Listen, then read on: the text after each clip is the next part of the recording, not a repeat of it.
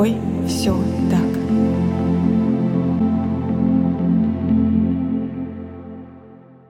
Всем привет! Меня зовут Евгения Романова. Я практикующий психолог и автор подкаста «С тобой все так», который посвящен психологическим травмам и их влиянию на жизнь человека. С тобой все так. В прошлом выпуске я затронула тему типов привязанности, и про один из них практически ничего не рассказывала. Но сегодня я хочу исправить несправедливость и поговорить про дезорганизованный тип привязанности. Дезорганизованный тип привязанности встречается приблизительно у 5% детей. Если мы посмотрим на то, как ведет себя ребенок с таким типом привязанности, то можем заметить, что они ведут себя очень нелогично, очень хаотично. Они могут застывать в одной позе при виде родителей или наоборот, когда родитель уходит. Или могут убегать от пытающегося приблизиться родителя после того, как он возвращается. И если мы с вами вспомним, что у нас есть три реакции «бей, беги, замри», то как раз-таки «замри» чаще используют дети и взрослые с дезорганизованным типом привязанности, потому что они не понимают, не знают, и у них нет навыков, как себя вести в той или иной ситуации. Такие дети научились выживать, нарушая все правила и границы человеческих отношений, отказываясь от привязанности в пользу силы. Им не надо, чтобы их любили. Они предпочитают, чтобы их боялись. Дезорганизованный тип характерен для детей, подвергающихся систематическому, жестокому обращению и насилию. Они просто не имеют опыта привязанности, так как их родители практически не демонстрируют сигналы этой привязанности. В таких семьях часто встречается крайне жестокий один из родителей, чаще всего это отец, но бывает и мать, в то время как второго родителя можно назвать слабым и неспособным защитить ребенка от агрессивного родителя. Также подобный тип привязанности встречаются у детей, у которых родители имеют депрессивное состояние, в которых они либо ведут себя агрессивно, либо никак не реагируют на своего ребенка. Также дезорганизованный тип привязанности встречаются у детей, у которых родители имеют психологические или психические расстройства, потому что в таком случае они тоже непредсказуемы. Здесь очень важно понимать, что тип привязанности формируется у ребенка именно рядом только со взрослым, со значимым взрослым. И если этот взрослый ведет себя непоследовательно, если ребенок не может предсказать, не может понимать, как его родитель поведет себя в той или иной ситуации, то у ребенка не формируется адаптивный механизм, как в этих ситуациях себя вести. Поэтому в одной и той же ситуации при разных обстоятельствах ребенок будет вести себя по-разному, потому что знает, что и его родитель ведет себя по-разному. Со стороны это может выглядеть как хаотичные какие-то движения, как вообще абсолютно нелогичное поведение ребенка. Но здесь очень важно понимать, что для ребенка такое поведение будет абсолютно логичным, потому что он подстраивается под поведение своего родителя.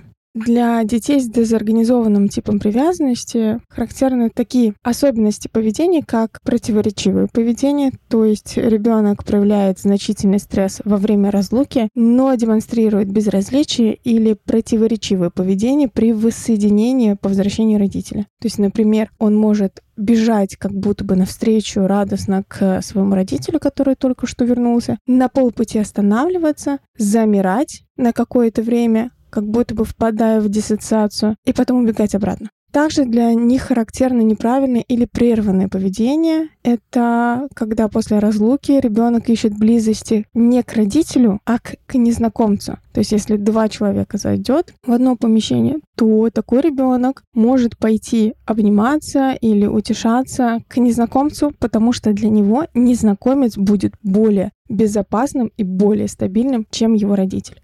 Туда же можно отнести стереотипное поведение, то есть тогда, когда ребенок испытывает визуальный стресс или опасений в присутствии своего родителя. И тогда он может как-то пытаться справиться с этим ощущением, потому что невозможно его переработать. Тогда он может неоднократно дергать себя за волосы с каким-то ошеломленным выражением лица. И получается, у нас формируется еще такое аутоагрессивное поведение ребенка, когда он пытается справиться со страхом перед своим родителем. Туда же мы относим замирание. Это то, что я уже говорила, когда ребенок сначала бежит, потом замирает и убегает обратно. Вот этот вот этап замирания и является одним из признаков диссоциации. И опасения, когда ребенок проявляет страх перед родителем сразу после возвращения его после непродолжительной разлуки. То есть, с одной стороны, он радуется, что его родитель вернулся, потому что для ребенка родитель — это весь мир. Но, с другой стороны, зная предыдущий опыт, он тут же начинает прокручивать у себя в голове эти воспоминания, и эта радость смешивается со страхом, не позволяя ребенку как раз-таки выбрать одну из стратегий поведения.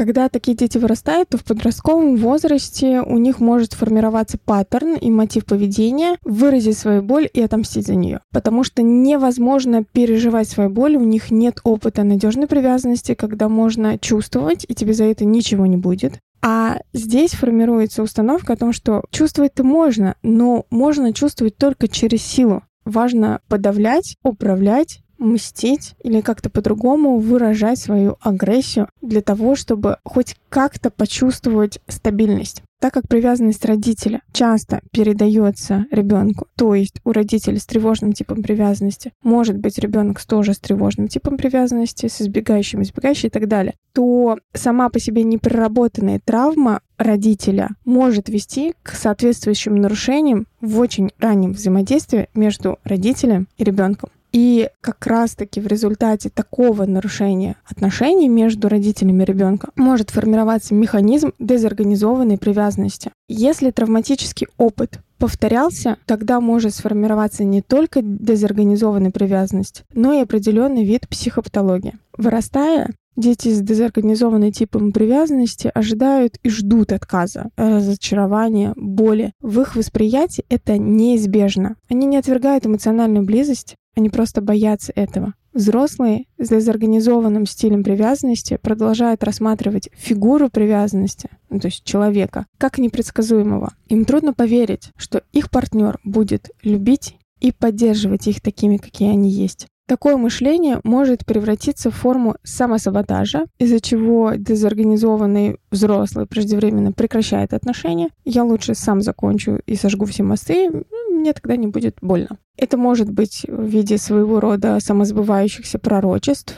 Взрослый с дезорганизованным типом привязанности будет ожидать и предсказывать, что его партнер его просит или отвергнет. И даже тогда, когда таких признаков нет, то он начинает вести себя так, что это приводит к оправданию ожиданий. Конечно, это происходит неосознанно, но сам факт. Или это может быть в форме самоисполняющегося пророчества тоже. Это когда человек с дезорганизованным типом привязанности выбирает партнеров, которые вызывают страх тем самым подтверждая их восприятие того, что они не могут доверять другим людям эмоционально или физически, несмотря ни на что. Такие взрослые с дезорганизованным типом привязанности, да и подростки тоже подвергаются более высокому риску развития проблем с психическим здоровьем, таких как злоупотребление веществами, агрессивное поведение, жестокое обращение. Они сами по себе могут стать агрессорами в связи с тем, что в детстве они пережили это насилие, пережили агрессию к себе. С тобой все так.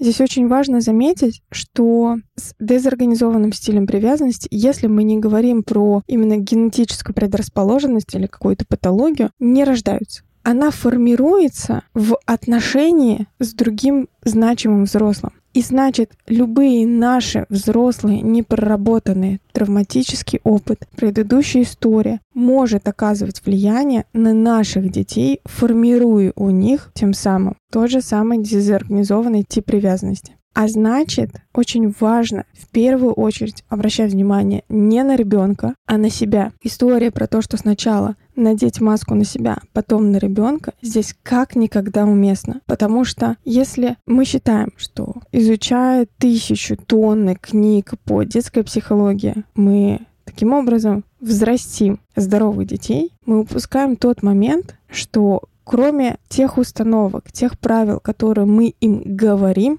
Дети учатся еще смотря на нас. А значит, то, что мы можем транслировать невербально, не обязательно напрямую ребенка, но и просто взаимодействуя с другими людьми, дети могут считать и через это учиться. Жить с дезорганизованным типом привязанности, безусловно, нелегко. Представьте, что вы играете в игру, правила которые вы никогда не понимали. Вы хотите играть с другими, но никто никогда не учил вас, как это делать. Когда наступает ваша очередь, вы делаете свой ход, но никогда не знаете, чего ожидать потом. Вы продолжаете проигрывать, не зная почему. К счастью, тип привязанности меняется, и его можно изменить. Но опять же, нужно начинать с себя, а не с ребенка. Одной из ключевых проблем людей с э, дезорганизованным типом привязанности является страх того, что кто-то, кому они доверяют, причинит им боль. Какое решение выбирается? Никому не верить. Однако это не очень продуктивное и плодотворное решение. Простое избегание близости не излечит травму или болезненные детские переживания.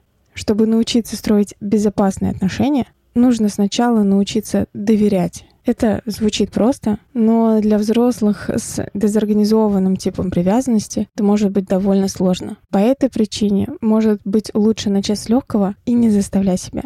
Одним из способов начать учиться доверять может быть работа с психологом. Психолог — это тот, кому вы можете доверять, поскольку он или она предложит вам неосуждающее, принимающее, спокойное и предсказуемое пространство, в котором вы можете открыться. Возможно, вы сможете выразить и осмыслить свои переживания, эмоции и потребности в безопасной обстановке. Отношения лечатся отношениями. В одиночку проработать свой стиль привязанности практически невозможно, потому что тип привязанности — это то, что связывает нас с другими людьми. Поэтому рано или поздно мы все равно выходим в социум и начинаем общаться. Для меня было важно уделить внимание каждому типу привязанности, рассказать про каждый из них и дать им всем место не для того, чтобы вы ставили на себе диагноз и говорили, все, я такой, поэтому так происходит, а для того, чтобы вы могли чуть больше понимать про себя, про свои механизмы, которые формировались у вас достаточно долго и которые точно служили вам для защиты.